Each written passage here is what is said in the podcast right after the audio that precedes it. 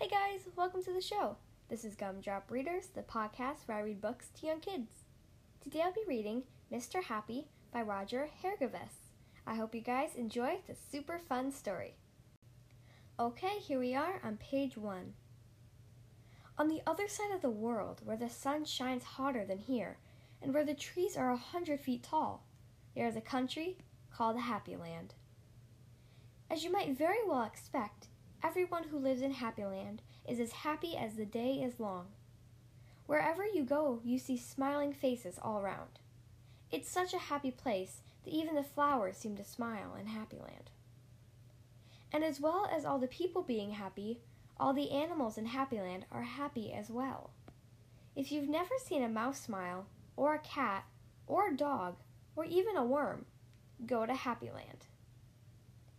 This is a story about someone who lived there who happened to be called Mr. Happy. Mr. Happy was fat and round and happy. Of course, he was happy. He lived in a small cottage beside a lake on the foot of a mountain and close to a wood in Happy Land. One day, while Mr. Happy was out walking through the tall trees in those woods near his home, he came across something which was rather extraordinary. Was a trunk of one of the very tall trees was a door. Not a very large door, but nevertheless a door. Certainly a door. A small, narrow, yellow door. Definitely a door. I wonder who lives here, thought Mr. Happy to himself, and he turned the handle of that small, narrow, yellow door. The door wasn't locked, and it swung open quite easily. Just inside the small, narrow, yellow door was a small, narrow, winding staircase leading downwards. Mr. Happy squeezed his rather large body through the rather thin doorway and began to walk down the stairs. The stairs went round and round and down and down and round and down and down and round.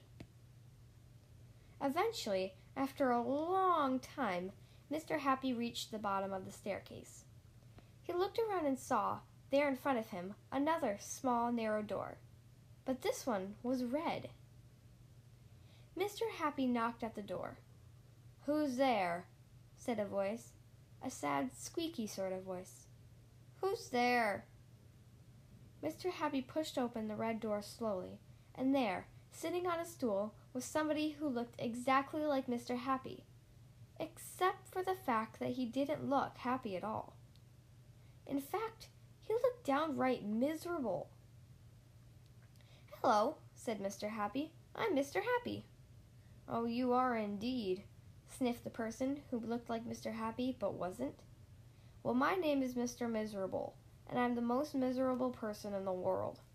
Why are you so miserable? asked Mr. Happy. Because I am, replied Mr. Miserable. How would you like to be happy like me? asked Mr. Happy. I'd give anything to be happy, said Mr. Miserable.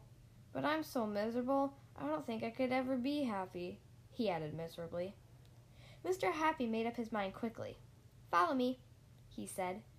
Where to? asked Mr. Miserable. Don't argue, said Mr. Happy, and he went out through the small, narrow, red door. Mr. Miserable hesitated, and then followed. Up and up the winding staircase they went, up and up and round and round and up and round and around and up until they came out into the woods. Follow me, said Mr. Happy again, and they both set off through the wood back to Mr. Happy's cottage. Mr. Miserable stayed in Mr. Happy's cottage for quite some time, and during that time the most remarkable thing happened. Because he was living in Happyland, Mr. Miserable ever so slowly stopped being miserable and started to be happy. His mouth stopped turning down at the corners. And eventually, Mr. Miserable did something that he'd never done in his whole entire life. He smiled. And then he chuckled, which turned into a giggle, which then became a laugh.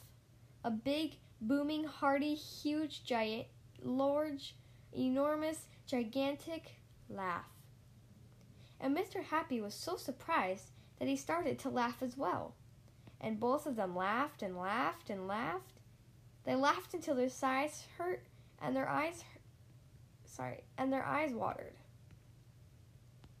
Mr. Miserable and Mr. Happy laughed and laughed and laughed and laughed. They went outside and they still laughed. And because they were laughing so much, everyone who saw them started laughing as well. Even the birds in the trees started to laugh at the thought of somebody called Mr. Miserable who just couldn't stop laughing. And that's really the end of the story, except to say that if you ever feel as miserable as Mr. Miserable used to, you know exactly what to do, don't you? Just turn your mouth up at the corners. Go on. The end. And that was Mr. Happy by Roger Hargreaves. I hope you guys enjoy that fun story with a great moral. Um, if you guys would like to see more um, Mr. Men and Little Miss books, because there is a whole bunch in the series, then please send me an email at gumdropreaders at gmail.com and tell me that you would like more, and maybe even suggest a book, a specific uh, Little Miss or Mr. Men book, or any book you would like. I will do a show on them. Also, you can check me out on Facebook at Gumdrop Readers Podcast and on Instagram at gumdrop underscore readers. Thank you guys so much for listening to today's episode. I hope you guys have an awesome day.